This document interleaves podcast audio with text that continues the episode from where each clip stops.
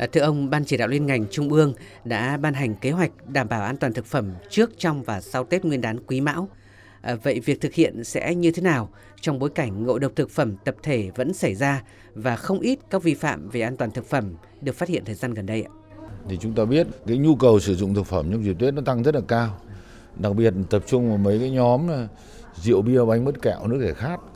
Cái thứ hai là các cái sản phẩm hoa quả. Thứ ba là các cái sản phẩm có nguồn gốc từ thịt, từ cá.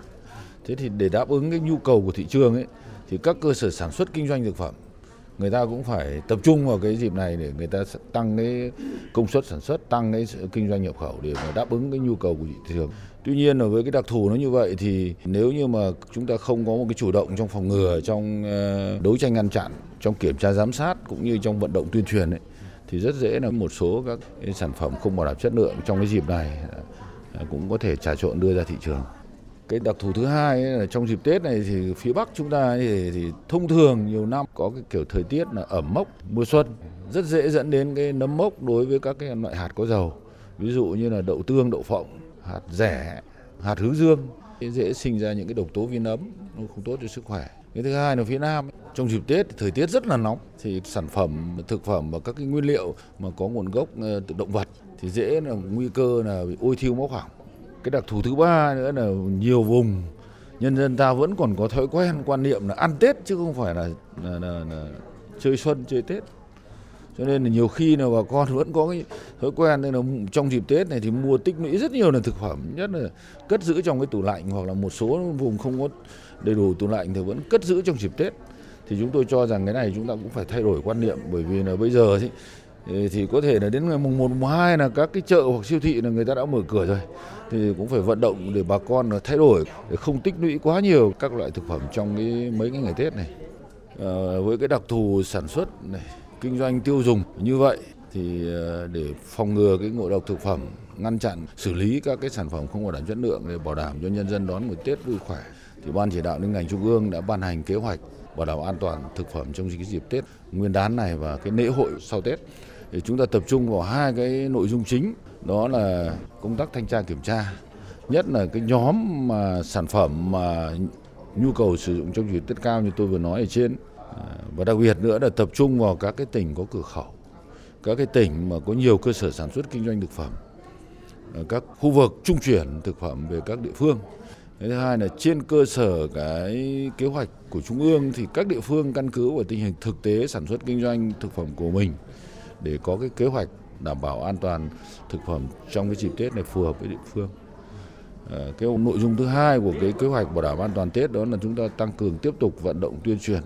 là đối với người sản xuất, kinh doanh thì phải bảo đảm lựa chọn, kiểm soát được ngay từ cái nguyên liệu đầu vào, kiểm soát đảm bảo được cái cơ sở vật chất trong quá trình sản xuất kinh doanh. Rồi cả vấn đề ghi nhãn, vấn đề công bố, vấn đề kiểm nghiệm. Thế còn đối với người ờ, tiêu dùng ấy, thay đổi cái phương thức sử dụng, không tích lũy quá nhiều cái thực phẩm trong mấy ngày Tết. Ờ, lựa chọn thực phẩm thì có nguồn gốc, có xuất xứ. Và rất khoát là không sử dụng các cái thực phẩm nó có dấu hiệu ôi thiêu mốc hỏng thế còn ờ, các cái đoàn thanh tra kiểm tra thì trung ương cũng yêu cầu là phải có cái lực lượng đủ mạnh để nếu phát hiện là xử lý ngay và tập trung vào kết hợp với cái lấy mẫu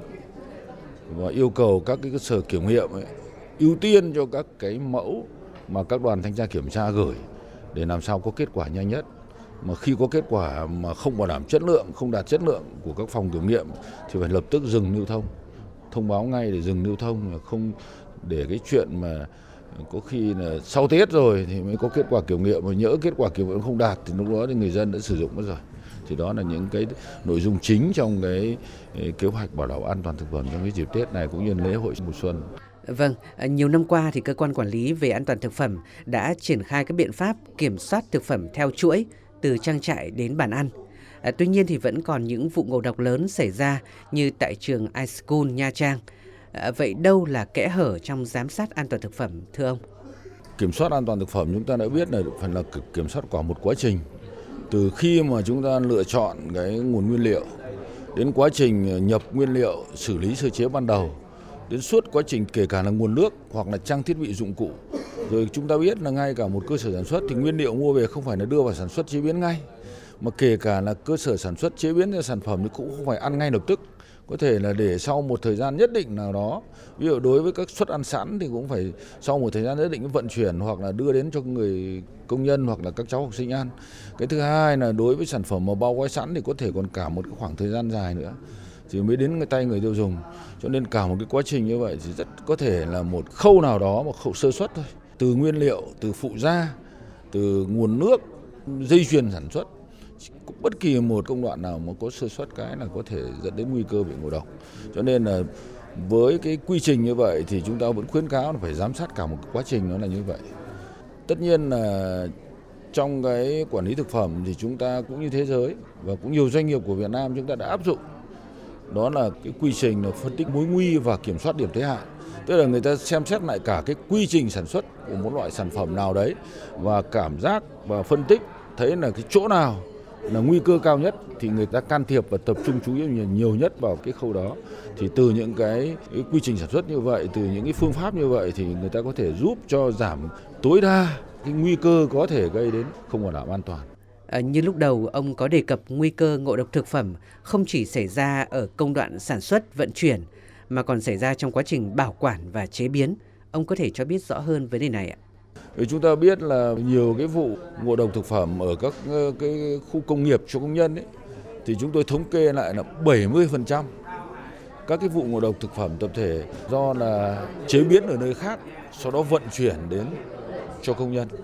Như tôi nói là sau khi chế biến xong và trước khi sử dụng ấy thì một là bảo quản lạnh, hai là bảo quản nóng. Chỉ nhiệt độ thường là 30 đến 40 độ là cái cái cái khoảng nhiệt độ đấy là cái vi khuẩn nó phát triển rất là thuận lợi, rất là mạnh. Cho nên là khi mà chế biến xong thì một là tiếp tục được bảo quản nóng hoặc là được bảo quản lạnh trước khi đưa cho người tiêu dùng sử dụng. Thế nhưng mà nếu mà không ấy thì là một là thời gian nó bị ô nhiễm, thứ hai là quá trình vận chuyển, trang thiết bị dụng cụ không bảo đảm thậm chí là có nơi vận chuyển mấy tiếng sau mới đưa đến cho công nhân ăn cho nên chúng tôi khuyến cáo là đối với các cái nhà máy các khu công nghiệp mà khi xây dựng thì cố gắng mà chúng ta dành được một cái diện tích để chúng ta bố trí được cái bếp ăn ngay tại chỗ chế biến ngay tại chỗ cho công nhân là thuận lợi nhất là tốt nhất. À, vâng xin cảm ơn ông về cuộc trao đổi này.